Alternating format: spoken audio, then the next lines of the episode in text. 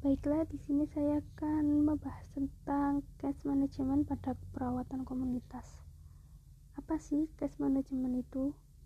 Adalah sebuah strategi intervensi yang digunakan oleh penyedia dan sistem layanan kesehatan untuk menyokong klien.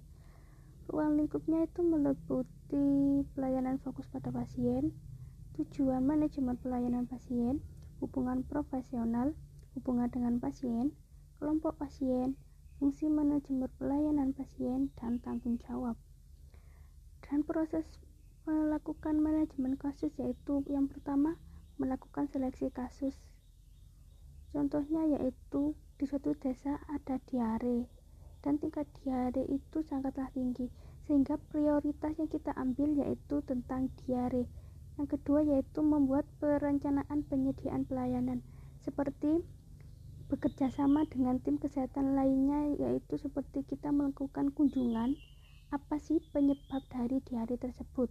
Yang ketiga yaitu melakukan koordinasi penyediaan pelayanan yaitu mengordinasikan rencana yang akan dilakukan untuk mengatasi kasus diare tersebut kepada tim kesehatan yang akan turun terjun dalam mengurangi diare yang keempat yaitu melakukan pemantauan dan evaluasi pelaksanaan. Setelah kita melakukan edukasi atau promosi kesehatan, kita memonitor bagaimana perkembangan setelah dilakukan dilakukan evaluasi tentang diare itu dan menilai respon klien setelah dilakukan promosi kesehatan. Selanjutnya yaitu pencatatan dan pelaporan. Yang perlu kita catat yaitu tentang ASKEP asuhan keperawatan dalam komunitas dan pelaporan tentang manajemen kasus secara rutin seperti koordinasi kelompok. Sekian terima kasih